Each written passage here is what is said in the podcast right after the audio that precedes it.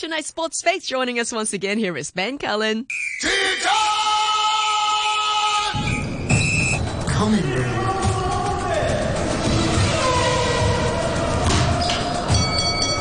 Sports Fix. Welcome to Sports Fix Common Room fam. It's Ben Cullen here with this week's update for you. The Houston Astros kept the World Series alive by beating the Atlanta Braves 9-5 in Game 5 of the seven-game series, but still trailed 3-2. The Braves' Adam Duvall hit a grand slam in the first inning, but the Astros drove in four runs over the next two innings to level the score at 4-4. Freddie Freeman restored Atlanta's lead with a solo home run, but Houston rallied in the fifth and closed out the win. The series now returns to Houston for a sixth and possibly seventh game. Astros catcher Martin Maldonado is better known for his defensive prowess behind the plate than his batting, but had three runs batted in with a sacrifice fly, a walk, and a base hit. Game 6 takes place in Houston on Tuesday. The Texas Hong Kong Football Club and Société Générale Valley's men's and women's teams served up a fine afternoon of action in the Stadium Showdown at the Hong Kong Stadium on Saturday.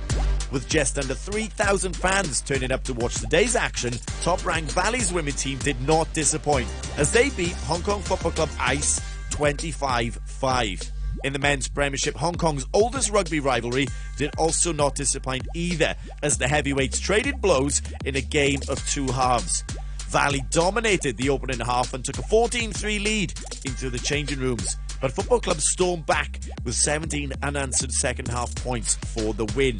This win has secured top spot for football club in the premiership table. The Chicago Bulls recorded their fifth win in six games to end Utah Jazz's unbeaten start to the season. The Bulls, who are now 5 and 1 for the season, led by 17 at one stage before holding out for a 107 to 99 win, with DeMar DeRozan finishing up as top scorer, notching 32 points. Zach LaVine played despite a thumb sprain, also added 26 points for the Bulls. The Jazz, defending their last remaining unbeaten NBA record, have made their best start to a season since 2006. Elsewhere, reigning champs, the Milwaukee Bucks were beaten 102-93 by the San Antonio Spurs, who recorded their first away victory of the season.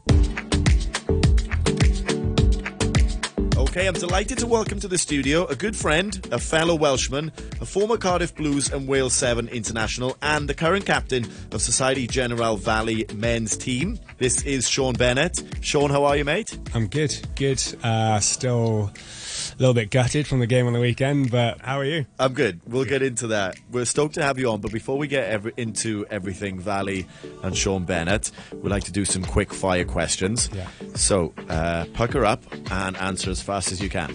Favorite athlete of all time? Can I say Usain Bolt? Is that bit That's cliche? fine. No, no, that's fine. Pizza or donuts?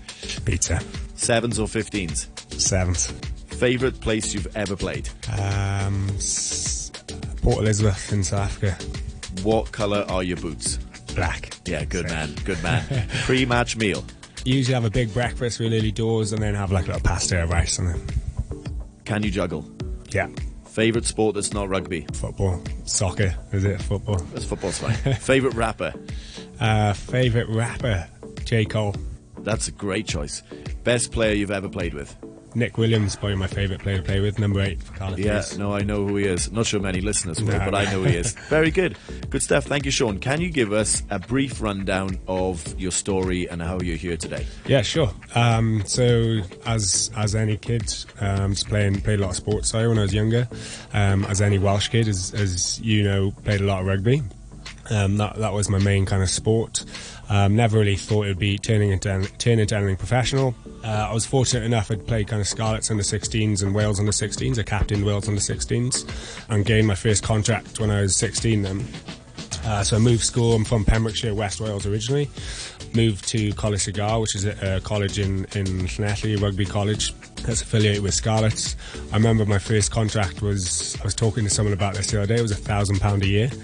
Wow. which must be below uh, minimum wage. I think it's probably probably illegal looking back, but uh, a thousand pound, yeah. And I, I remember being absolutely stoked with it, really happy. Um, so I moved, yeah, I lived in a flat with another rugby guy at 16. Um, went to college, did all those kind of things, flunked my A levels, uh, as you'd expect as a 16 year old living, living on your own. Living away from your parents. Um, did the whole kind of was in the Scarlets Academy, did Scarlets under 18s, um, went on to play Wales Wales 18s, Wales 20s.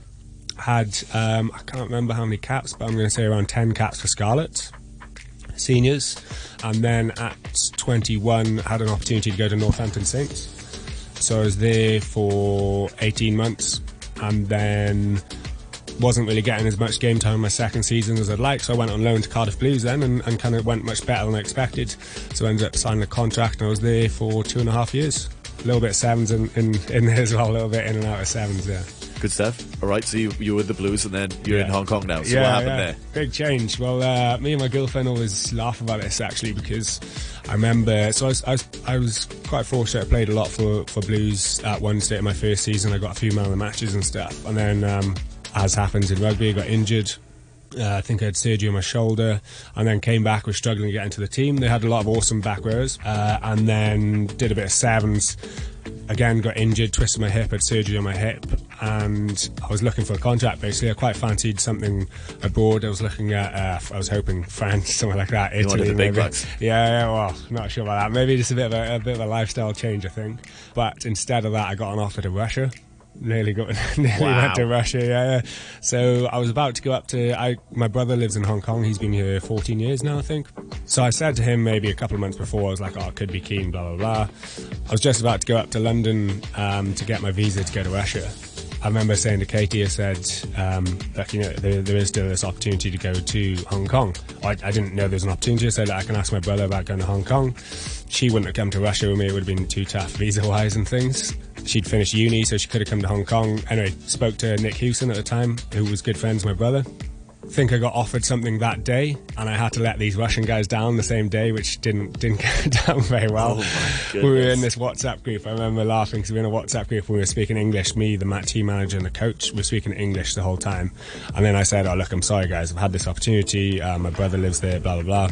And next thing you know, they just start speaking loads of Russian, uh, like in this WhatsApp group, obviously saying bad bad things. So me and Katie were on Google Translate, and they were like saying, "I told you this this British guy would let you down," and all this. And I was Oh like, "Oh, I'm gonna have the Russians after me now." So um, yeah, came out to came out to Hong Kong and haven't looked back as any any expat does, I guess. I'm glad you made it past the Russian mafia. Yeah, yeah, just about. I think. Well, they might still be after me, to be fair. So That's good. So you play for Valley and you're in your third season?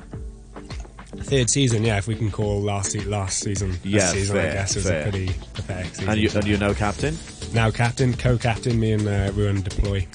I've really enjoyed it actually. I think it was quite a natural kind of step. We had a few few of the leadership guys move on last year to do the East Row West challenge, and probably was quite a natural step for me to kind of step into the leadership role along with Ruan.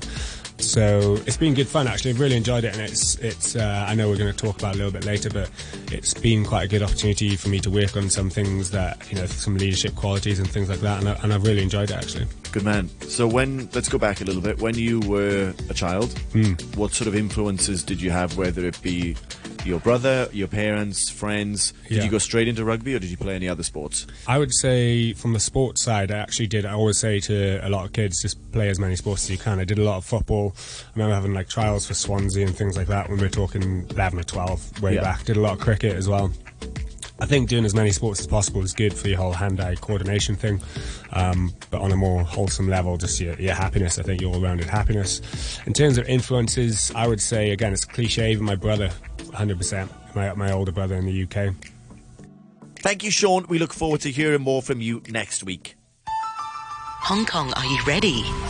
This is the hottest ticket in the world right now. This may be the hottest card of the year, and there has been some incredible lineups thus far. Chandler, Gaethje, Thug Rose, Weili, Usman, Covington. UFC 268 is my hottest ticket in the world this week, and I cannot wait. Have a great weekend, all, and I'll see you for your sports fix next week. Thank you, Ben, for bringing us quality interviews every week here in the show for Sports Fix. Join him again next week.